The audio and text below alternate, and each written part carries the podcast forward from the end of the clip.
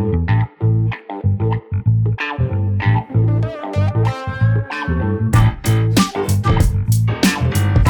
everyone, and welcome to another episode of Passion Talks. I'm Martino, your host, and I'm very happy to welcome you to my podcast's first episode in English.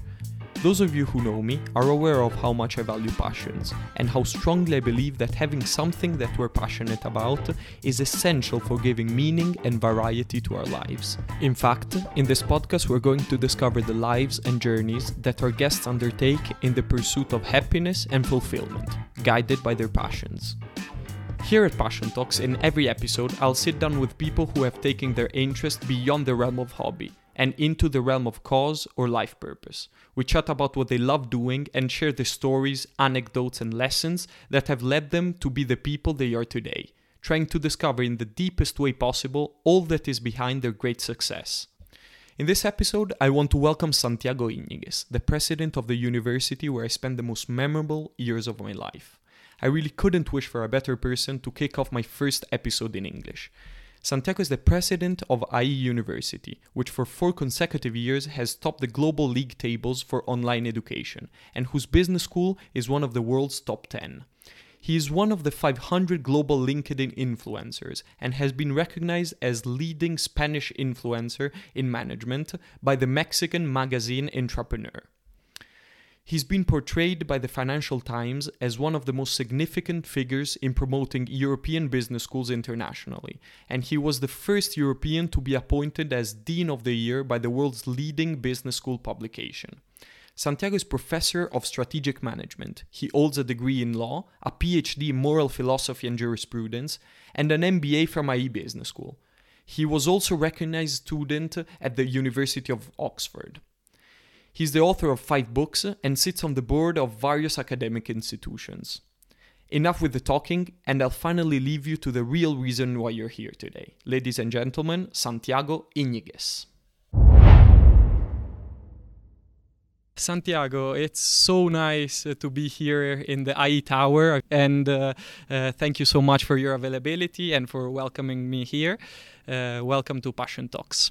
Well, thanks very much, Martino, and congratulations for the initiative since uh, we need uh, more thoughtful leaders who can actually diffuse the ideas, share experiences. So, thanks very much. It's an honor for me to be part of this series, and congratulations. Thank you. Likewise, definitely. Uh, Santiago, you are among the most recognized leaders in education. I wanted to ask you if uh, this passion for the subject is something you had uh, since you were young, or it's something you developed uh, in your career. Well, I have to confess that I was passionate uh, about education since I was very, uh, very little. Uh, I recall teaching my, uh, my, my brothers and my sisters. Uh, I was teaching them when I was uh, eight years old at home, delivering sessions on very strange matters. And they were suffering me. I guess it was an unnecessary cruelty for them when, when they were children. I wonder whether you know education is is part of our DNA, whether it's an, in our genes, no. But to be very honest, over the years, what I have realized is that uh, we have all become professors, or we should all actually practice uh, teaching and become good professors because when you have children yourself, you become a sort of uh, professor and you have to learn how to teach them, how to teach them not just uh, you know the the way of uh, living, but also how to eat, how to perform, how to behave. Then, when you become a CEO, uh, to some extent, you also become a professor and teacher of your subordinates. And the more you teach them in the best possible way, I'm not, I'm not saying you know torturing them, but actually uh, playing out the best of your teaching skills. So to be honest, we should all have to become, to some extent, educators, and and this is something that I very much enjoy doing, and I hope the rest of us also enjoy very much.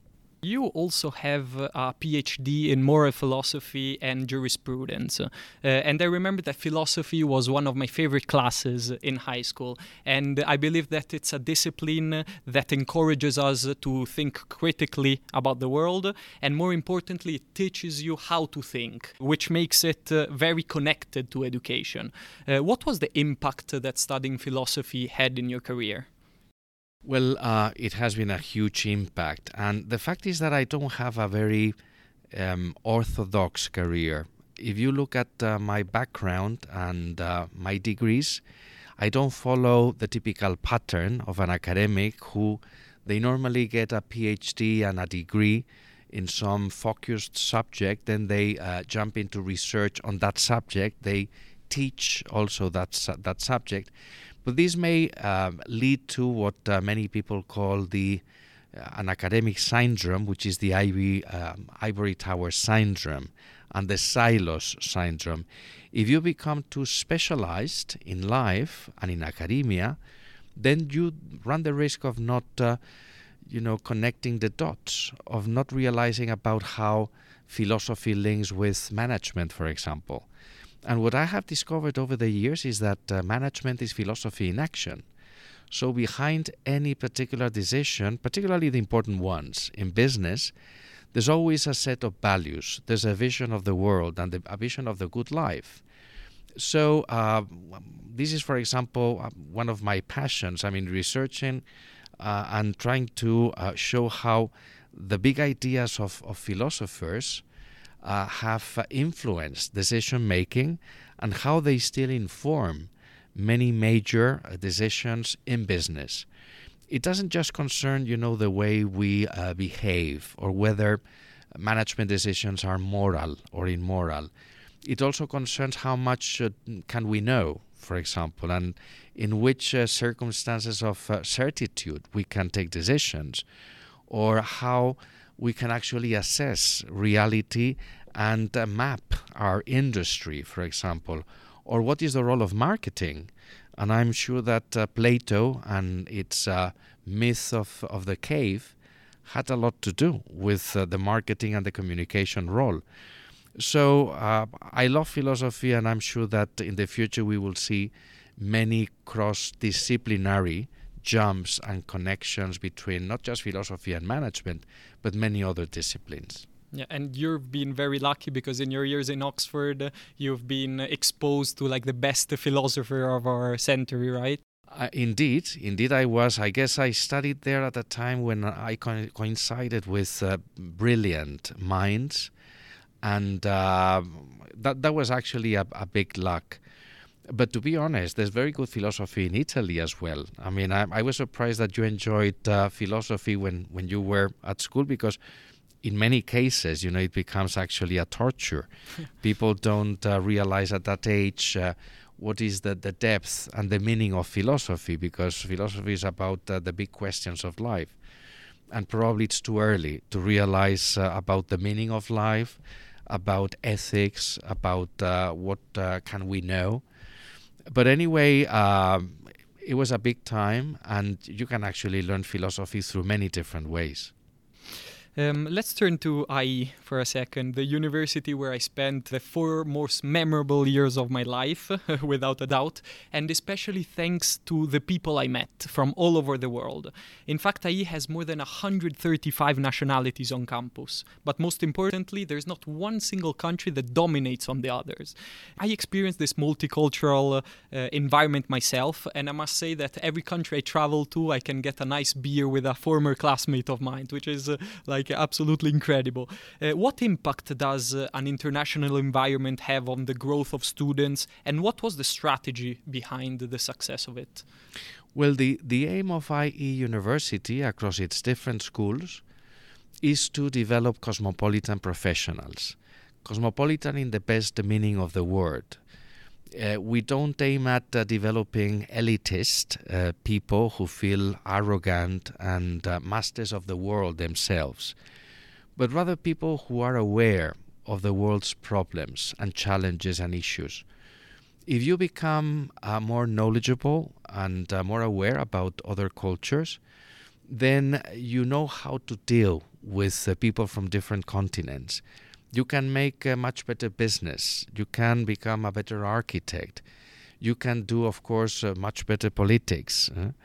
And uh, this applies to any potential profession. We still live in a world which is globalized, despite the pandemic and despite uh, the recent invasion of Russia in Ukraine. Uh, I'm firmly I'm, I'm, I'm a firmly believer in the globalization of the world, particularly because of the young population. Youngsters like you are people who are connected with many people across the world, either when they travel or when they deal through social networks. They have a very open mindset. They are entrepreneurial. They realize about the need of diversity and how, by uh, cultivating diversity and inclusion in business, companies can actually become much more innovative. So it's not just a question of becoming, you know, more cultivated or more enlightened, which is enough, you know, in itself. It's a question of becoming more innovative, more entrepreneurial, and a much better professional. Uh, it's interesting you mentioned the issues of the world and the unfortunate event that we're experiencing nowadays with the uh, invasion of Ukraine, because in an inspiring TED talk you gave in Quito in 2015, uh, that I will uh, link in the description, because although it's in Spanish, I encourage everyone to have a look at it. You said that education is the engine to improve the world and the remedy to stop wars and social issues. Since this interview is taking place uh, in the very middle of uh, this awful war, how can education or can education prevent international conflict from happening in the future? Absolutely, because education uh, has to do with uh, developing, for example, your critical sense, your critical capacity. In fact, uh, many of the world's uh, conflicts are ignited because of ignorance and hate. Uh, we hate other people because uh, we don't know anything about their culture and hatred of uh, women or people who think differently or hatred of uh, people who, for example, have a different sexual orientation or conception of the good life is something which is based and rooted in ignorance. At the same time, unfortunately, as uh, biologists show, our brain is not designed, you know, for becoming uh, very cosmopolitan or very open for diversity at first. So the only way to revert how our brain is designed, and it is designed, you know, for hunters eh, and uh, protectors, people who defend themselves from the challenges of, of the environment. Unfortunately, our brain has not evolved as quickly as some other technology instruments that are available and uh, the work of, uh, of, of, people. So we have to correct those, uh, let's say, uh, weaknesses of the brain, and of course um, we have you know lots of potential. I'm not uh, saying that there's no potential at, at present no with with the use of the brain along with technology but we have to correct all those limitations and weaknesses through education by knowing more about other people by learning more about uh, diversity by cultivating attitudes, by, for example, watching uh, movies uh, from uh, different environments, learning different languages, uh, cooking or eating uh, food which is different to ours. Sameness doesn't actually bring any sort of innovation. Diversity is the cradle of uh, creativity, of innovation, of transforming the world. So, my recipe, you know, for combating many of the, the world's illnesses is actually education, getting much better educated. And this is not just a question that, that, that you can actually achieve once for your whole life. You need to continue coming back to school every four years, five years. You need to keep reading every week. You need to keep uh, opening to new knowledge, new ideas. Uh, this is a, a task for your for our entire lives. And it goes without saying that teaching is the foundation of high quality education. Uh, apart from also the things you said uh, about uh, uh improving uh, the education for the future and avoiding co- conflict. And you've been a professor of different disciplines uh, for many years. What do you think separates a good teacher from an excellent teacher? If you allow me, Martino, to, to, to make maybe to, to switch your question a little bit. Absolutely it's not just uh, teachers themselves who make a difference in the education process, it's also the students. So this is uh, the learning process depends on the interaction of the two major players, which are professors, teachers on the one hand, and on the other hand, uh, well, good uh, open students, uh, students that are open for the learning process, uh, students who are humble, who work hard, who um, do their homework before coming to class. But the equation works well when both sides no, are good, good enough, and and this doesn't have to do necessarily with having very high IQ coefficients or having you know the traditional forms of intelligence, uh, analytical skills there are many different forms of intelligence, and the good thing about education and technology applied in education is that it, it can become much more personalized. You, you can actually develop and extract the best of each candidate, whether it's a creative person, artistic, whether it ha- uh, he or she has a very strong emotional intelligence, which is probably much closely linked to uh, success in professional life than analytical skills. So if if you actually have good uh, good predisposed students, then the equation works much better than if, if you just have good professors. But of course, professors is, is a very important part of the equation. And, and there again, we need to keep updating them in new methodologies, in the use of technology, particularly after the pandemic, in the many potentials that has uh, this personalization of uh, education. I lived this uh, first person because I remember that uh, uh in IE the classes are pretty small and you can really create a synergy chemistry with the professors. And uh, this was like part of the uh, learning I had, and I kept some of the contacts with my professors. And as you said, it's a mutual relationship. And this leads me to asking you if you learned something in particular from your students. Is there something that you bring with you for the rest of your life? Uh, that you learned in class. Absolutely, and and in fact, uh, as I was saying, this is a two-way process, and uh, if if I can make a confession, I learn almost at every class from my students. Um, traditionally, students uh, respect the professors as their masters. No, they were the latest uh, authoritative voice of knowledge. But let's be very honest. Uh, when you now come, when the professor comes to class, normally the students have much updated information on the companies that uh, you're going to deal with, on the environment, on particular data. They also have much better skills in many ways. Uh, definitely in the use of technology. So you cannot not actually pretend that you can actually um, amaze them with uh, those skills the role of the professor has become much more the role of the orchestrator of the learning process. So I, I learn at every class, but let me refer to an anecdote that happened to me five years ago that marked actually uh, a change in the way I saw diversity. I was uh, on the first day of my strategy course that I teach at the Global MBA program, which is a course attended by young managers with less than 10 years' experience. And I was very proud because uh, I had changed the, the whole syllabus. Most of the case studies were new, which is not uh, normal. Normally, uh, many professors actually use past case studies.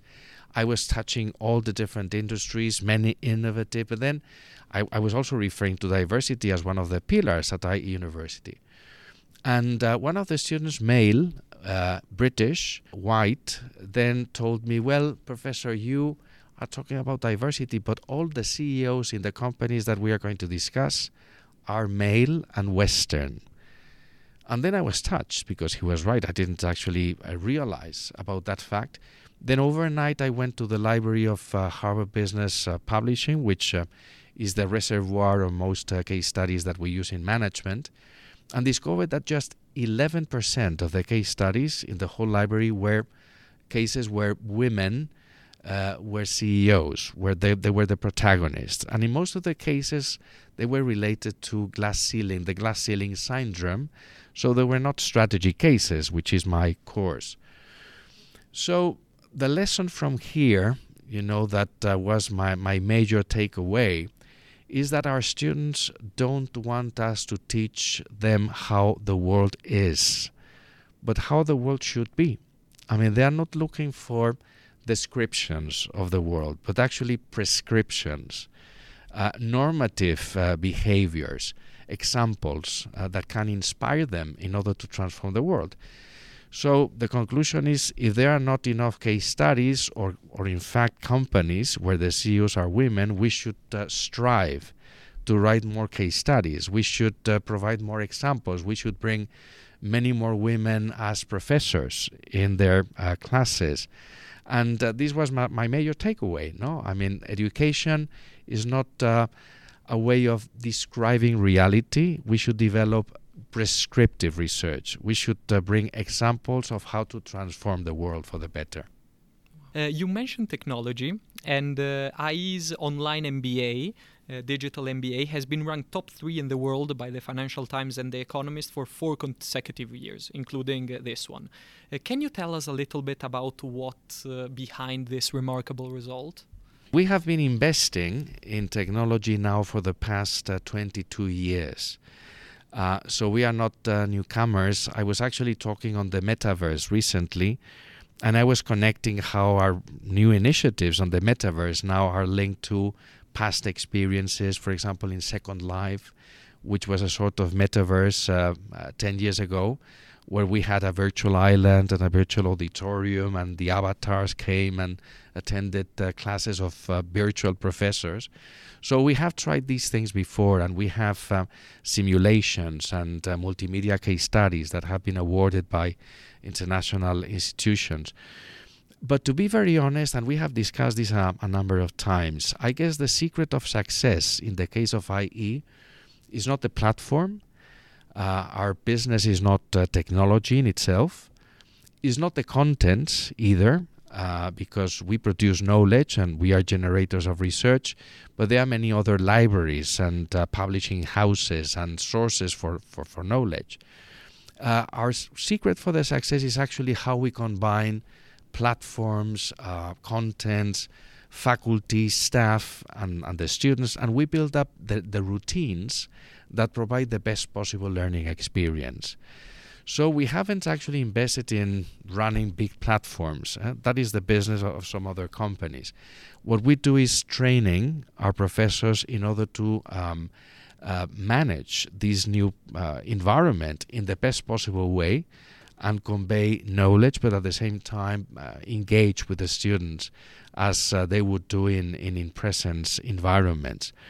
So the the secret is this one, no? How to make out the best experience with uh, the the new and the latest uh, contributions from technology. The, the big advantage of technology is not standardization. That was actually the, the, the old pattern of education, having the same knowledge, passing, you know, an exam, uh, having the same level, um, developing analytical skills. That was the, the old, you know, school, the, the, the old education model. Today, education allows us to develop the personal skills of each participant uh, to overcome these capacities, which is a major step, and to sort out the best of each candidate. So, there's lots of things to do, but uh, we are at the verge uh, of a big uh, new universe of education that is going to to to provide us with uh, much better generations in the future. Yeah, it's uh, super interesting. You mentioned the metaverse. You anticipated something I wanted to ask on one of the topics that really keep me up at night after work. I always try to research a bit on these new Web3 trends. So it's very interesting that yourself and I are already like surfing this uh, new wave that is incredibly appealing for uh, the new generations. So very interesting that you mentioned it. And we talked about uh, uh, the transformation and the impact uh, of MBA programs. But if we flip the coin, what are the biggest challenges you have identified with how MBA and business education in general has developed in the last decades? Well, in, in the case of academic institutions, for sure, we need to keep adapting to the uh, rapid changes in the environment traditionally academic institutions have uh, governance systems, for example, that are very collegial, which uh, are justified uh, for institutions uh, that prevailed in the past, but that uh, probably need to be revisited in order to make uh, our universities much more responsive to those changes. and be more innovative and work together with companies and organizations. So, probably one of the big challenges is how to keep pace with uh, the quick changes that happen in, in, in our world. And, uh, you know, there are two uh, visions here for universities. No, one of them, and I recall, you know, a very interesting conversation that happens actually in Italy, in your country, between uh, this was between Umberto Eco and a discussant that was a member, I guess, uh, from the then Communist Party. Umberto Eco said uh, something like, uh, "Well." intellectuals uh, don't have any role in the active, committed life. They, the, the, the best thing they should do if their house uh, becomes in, in flames is act- actually calling the fire brigade, mm? not trying, you know, to stop the fire. This was Eco's words, no? He was one of the smartest, you know, intellectuals of his generation, of course. This was opposed, of course, to the committed vision of many other academics, uh, distinctively of the of the left, no? who always uh, uh, brought, you know, their professors and academics into politics and into practical life. And I believe that uh, we as academics should also play some role. So I don't endorse entirely, although Umberto Eco's statement is very elegant. And academics enjoy very much, you know, staying in their ivory tower and just looking at things without uh, providing solutions. Umberto Eco actually referred to the expression, you know, Plato, the philosopher, was not asked to provide a remedy for the gastritis. Mm-hmm. This was his sentence. But this it's true. I mean, it is not expected from a philosopher, you know, to provide remedies for any illness. But in fact, uh, philosophy can actually play a leading role in um, in life, in professional life. I was saying before that management, in my opinion, management is philosophy in action. So management provides you with uh, lots of food for thought. And the same applies to the rest of the humanities. If you learn literature, the arts, and uh, the rest of the humanities, you understand our world much better. And uh, consequently, you become a much better professional. So, going back uh, to your question, I guess we have lots of challenges in front of us. The important thing is that universities keep, you know, their muscle in terms of innovation, in terms of being very closely uh, embraced with reality, in terms of training very good professionals who are not just uh, good uh, workers and jump into the labor market very quickly, but also people who are committed and have a humanistic vision, no? and that become uh, well-rounded citizens of the world when they graduate. So it's a big challenge, but uh, what I hope is that um, we can actually um, try to at least, you know, uh, solve some of these uh, challenges in the future. Uh, which is something you also talked about in your book, uh, The Learning Curve. I uh, read it, and uh, I what, this was one of the main topics of it. so it's it's great that you gave a bit of a glimpse to to our listener at home. Um, how can business schools become effective educational hubs for the development of managers, leaders, and entrepreneurs? And part of my question also goes to like an interest of mine of uh, in general how to learn and uh, understand what leadership really is. Hmm. Well, that that's an interesting question, and I recall a debate with um, Henry Mintzberg, you know, the the, the writer and um, the guru in management, who published actually a book uh, that was uh, titled "Managers Not MBAs." Mm-hmm. He was very critical about MBAs, though in fact, you know, he himself managed an MBA program at his own school. But he was very critical because he said uh, he was explaining that experience cannot be replaced by uh, just uh, learning things in a class. So I had a, a number of arguments, you know, against uh, this uh, idea. First, you can actually learn lots of things and uh, practice many different ideas before jumping into the real life. And I put the example of simulators. I mean, pilots before they start, you know, driving an aircraft, they do and play with simulators. So An MBA and a business school plays a similar role. The good thing is that uh, you also have in class many other people with different visions that can actually help you uh, take into account the nuances of the management environment.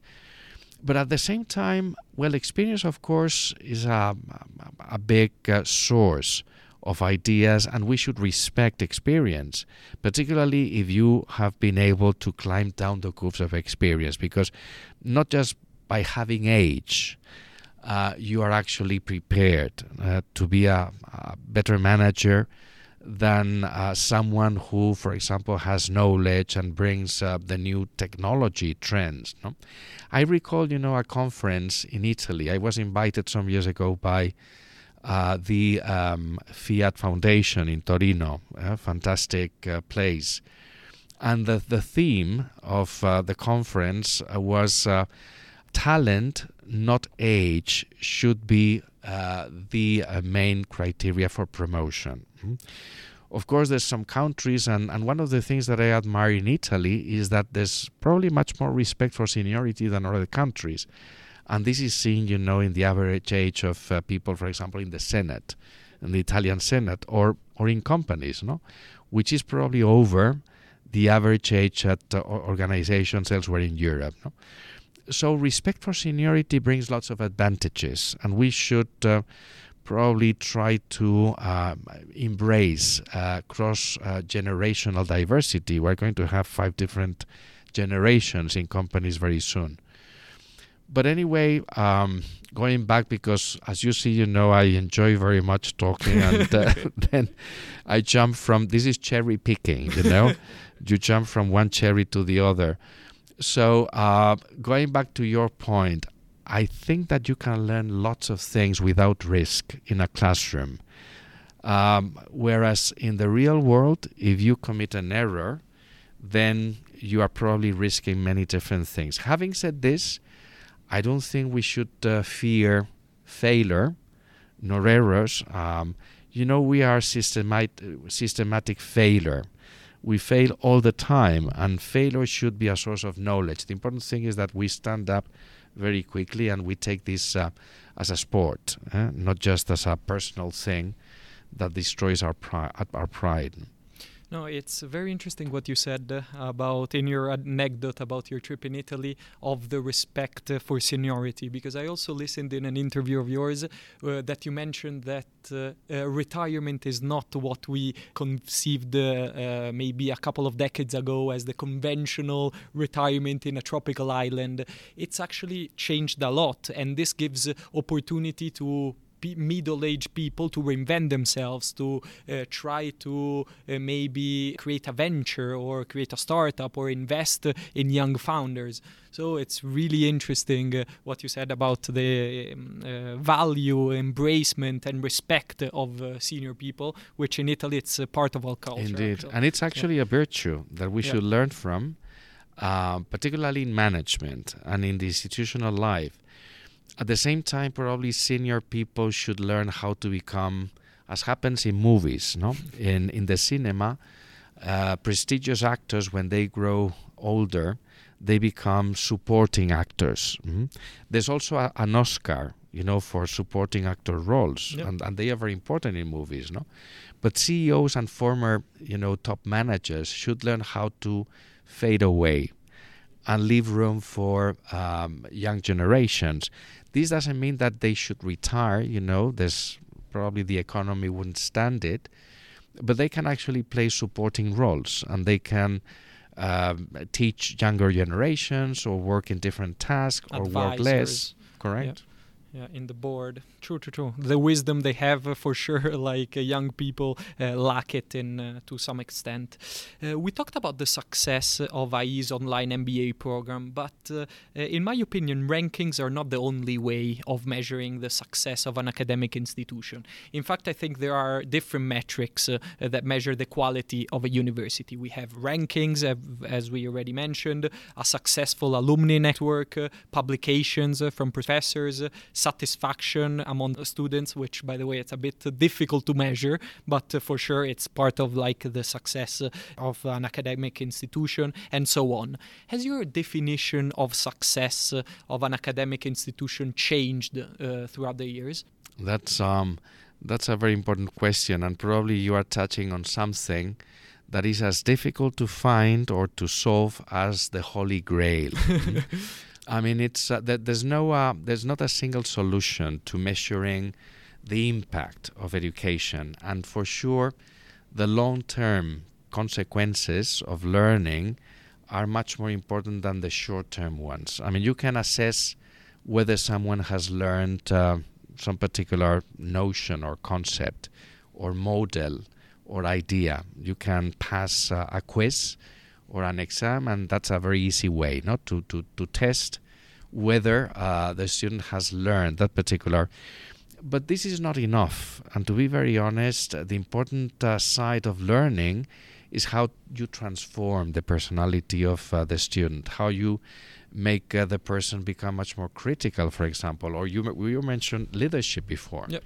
How you assess whether someone is becoming a better leader after an MBA program? Well, there's tools and technologies evolving quickly in terms of measuring a number of facets of the personality and you can compare for example what was um, you know the level of competency in some particular um, uh, capacity at the beginning of the program and uh, do the benchmarking at the end.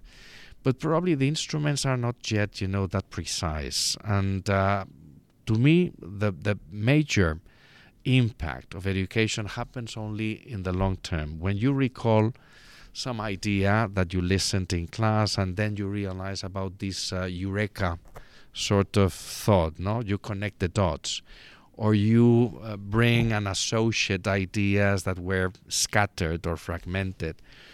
So, to, to be very honest, I wouldn't be obsessed with uh, measuring what is um, the result of education. There's some short term effects, that's true, learning techniques, concepts, ideas, but there's lots of uh, long term uh, impact uh, consequences that are probably the most important ones. I realize that education now is uh, going through a profound change, and that learning analytics, for example, is an emerging science that will provide us in time lots of instruments in order to assess uh, the impact of education. By now, I wouldn't be obsessed no, with uh, what I call the measuring malaise, eh, because at many governments, uh, they are obsessed, for example, with the PISA results, no, and they introduce quick reforms in order to make their students become much more uh, prepared, much better prepared in maths or in uh, the the hard skills uh, and the STEM. And they don't realize that probably the humanities train also very good uh, global citizens people who can actually uh, connect the rest of the disciplines much better than if they just become, uh, you know, more focused or have a more, let's say, squared or binary approach uh, to the world. Mm-hmm. So um, one of the um, big, you know, mistakes recently has been, you know, putting aside the humanities and favoring only STEM.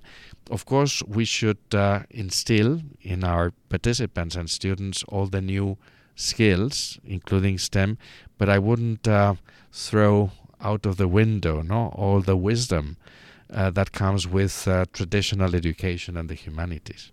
We briefly uh, touched uh, upon entrepreneurship, uh, and uh, IE has always had uh, this entrepreneurial spirit in the DNA. And uh, I lived once again first person how concrete and practical the teaching that IE provides to their students. and it, they organized venture days all around the world. here in Madrid, the South Summit is also sponsored, correct me if I'm wrong, by IE University. Uh, and I guess that you met a lot of founders, entrepreneurs, and you helped transform a lot of students into this uh, uh, vision of becoming an entrepreneur. Um, have you identified a common denominator among successful entrepreneurs? It's it's not a gene. Uh, although there have been, you know, some studies that associate um, entrepreneurship with a particular gene, Uh, but I don't think an, an, experience shows me that it's not um, something that you inherit. Although, of course, your family environment may help a lot. And if you grow up uh, in a family that is very entrepreneurial, where your father, your mother have become uh, self made uh, people and entrepreneurs, then uh, you have many chances to become an entrepreneur yourself. But this is applicable also to the fact if, if your father's an architect or your mother's uh, a dip- diplomatic. I mean, there are many chances to follow your parents' careers. But what I've seen is that uh, what is common to most of the entrepreneurs that have um, that have become successful in the way of uh, being happy entrepreneurs, because let's be very honest, there's not uh, much room for many uh, Gates or Zuckerbergs or Bezos eh, or people of that sort. Of course, uh, we have alumni who are succeeding in launching major IPOs, and uh, I could uh, mention, you know, this year at least five of them that have appeared in the news, and uh, and they are still very young.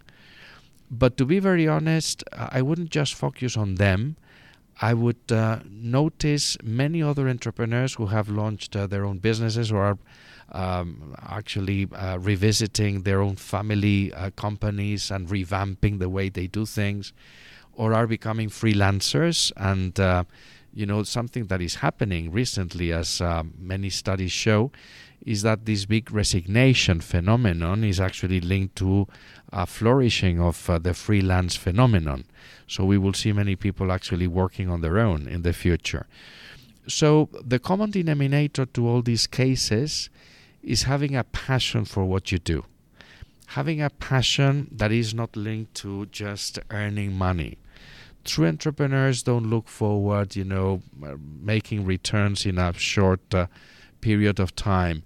They don't care about losing money. They don't care about failure. They just, uh, or mostly, care about transforming the world, launching their ideas, eh, embracing people, serving their customers. And this is the true passion that, uh, in my opinion, feature uh, true entrepreneurs. No, absolutely. And uh, I've interviewed sports people, uh, journalists, uh, writers, uh, and uh, one of the like the real reasons why I started the podcast is the respect I have for like the determination because we always see the world record, the gold medal, uh, the IPO or the unicorn, but what's really interesting and to admire, I think it's what's behind it, the hard work, the passion there is tra- be- behind it. I was saying atrás because too much uh, Spanish, um, and uh, everything that really all the risk because they chose to risk everything, uh, risk economically, uh, time, uh, everything for their mission, their dream of uh, solving a problem or leaving the world as a better place than than they found it. So I honestly have a very big respect for for these people. Absolutely, absolutely. many entrepreneurs, for example, that I know the big entrepreneurs don't care for the numbers. Whenever you put, you know, a financial statement no, or a forecast, they just look uh, to some other side. They're not interested, you know, in in whether there's uh, EBITDA or profit, you know, some particular. Of, of course, I, am exaggerating, but there's there's also a story, you know, about Richard Branson who didn't. Uh, uh, realize about the difference between profits and gross profit. no? and then I asked, uh, you know, his because I interviewed Branson at once, wow. no, and uh, I didn't ask uh, him this question, no? but I asked his, uh, and he told me, well, it wasn't that uh, precisely, but it was very similar, no. So I, I very much agree with your description. That's uh, the typical uh, true entrepreneur's profile you touched upon one of my idols, Richard Branson. Oh my God, he's uh, like uh, honestly an inspiration. Um, as we get older, Santiago, correct me if I'm wrong. We often think that we know the answer to everything. Uh, what are the best tips you have for people wanting to re-educate themselves later on in life? Well, to start with, uh, I guess we don't know everything for sure and I always on the very first day of, of my course on strategy, and I'm teaching you know people who have been successful, moderately successful because they are very young, but I I tell them you know nothing. you know nothing. And I insist, no, and repeat this statement a number of times until they look at me, you know, as as if I was mad. But I connect this with a quote from Socrates, uh, the Greek philosopher, who used to say, I only know that I know nothing. So I twist a little bit, you know, that statement and, and I tell, well, Socrates was addressing, you know, the, the brightest Athenians of, of his time. And I'm addressing you who are brilliant uh, people. But I'm telling you that the only way, and this is the meaning of Socrates' statement, the only way to continue learning is to be humble and to realize that you still have a lot to learn. Beginner's mind. Correct. I mean, if, if you enter a program or if you enter a, a job or any other uh, situation where you're a beginner, with uh, the prejudice that you know everything, that the people seated next to you uh, doesn't deserve your attention, or that you are much better, you know, in terms, then that's uh, the wrong attitude in order to learn more. Learning is about, uh, you know, opening up to many different people and normally to, to people who are different uh, to you and, and realizing that uh, we still have a lot to learn even if you are 60 and you have accomplished, you know, a brilliant career because otherwise the learning has finished. This is the, uh, the, the sad thing. So I very much insist uh, we never know enough. We we still have a lot to learn, no? which is uh, my response, you know, to, to your question. Which, uh, of course, I mean, we need to capitalize on the knowledge, but it's very important, you know, that uh, that we remain open and that uh, we cultivate humbleness and we listen. Also, on the very first day of the program, I asked my students, "What is the skill that you value most in CEOs?"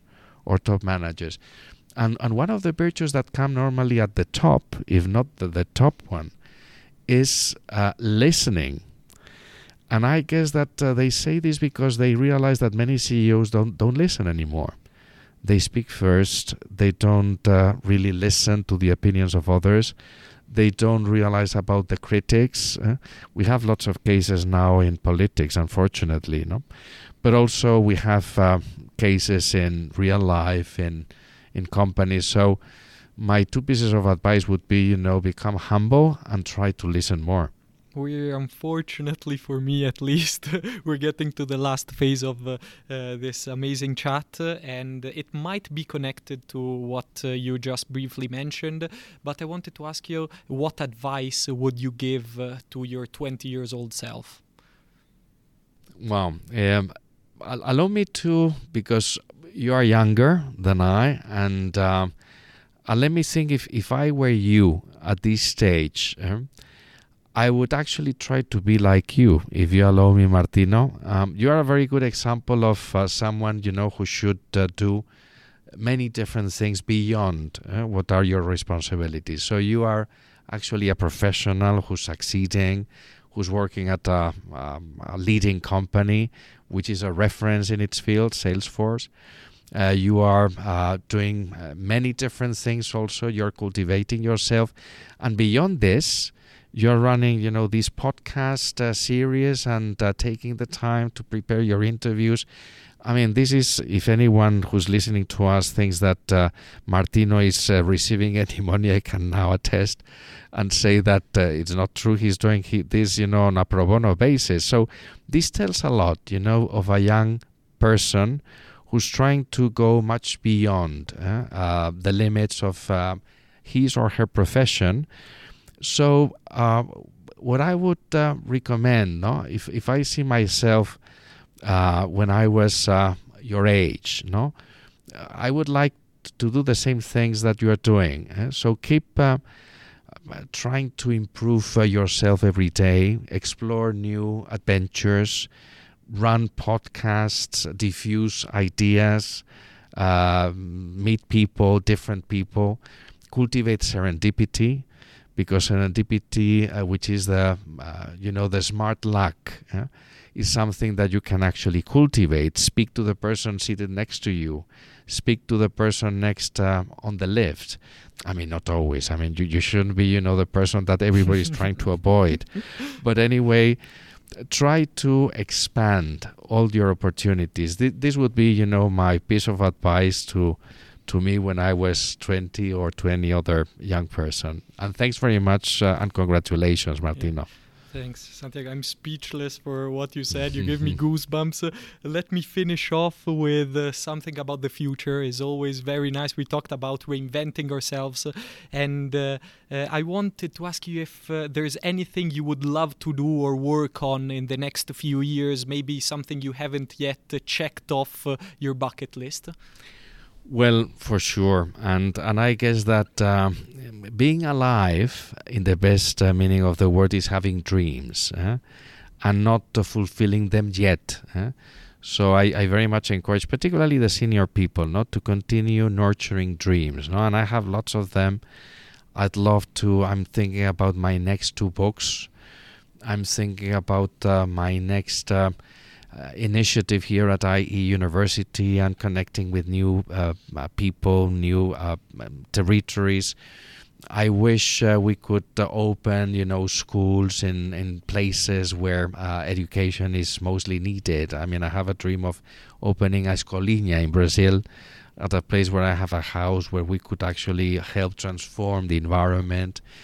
I would love to do things on many different fronts. Uh, unfortunately, or fortunately, we don't have you know the needed time to run all those things. But uh, anyway, keeping yourself having dreams is a way of keeping young and keeping alive. Mm-hmm. Okay best uh, way possible to finish this amazing interview. Santiago, thanks a lot. Uh, I'm gonna re-listen to it uh, 20 times because no, not uh, 20. Yeah. no, no, so much wisdom. Thank you, Santiago. Thank Thanks you very much. much, Martino, and congratulations again. Thank you so much for listening to this episode of Passion Talks. I hope you enjoyed it, and I really do appreciate you taking the time to listen all the way through. If you found value in this conversation, the best way to support this podcast is to leave a review, share it with friends, or share it on social media. I can't tell you how much I appreciate your support. And please contact me directly on Instagram or LinkedIn if you have any feedback or ideas to improve the content of the podcast. Thank you and see you again in the next episode.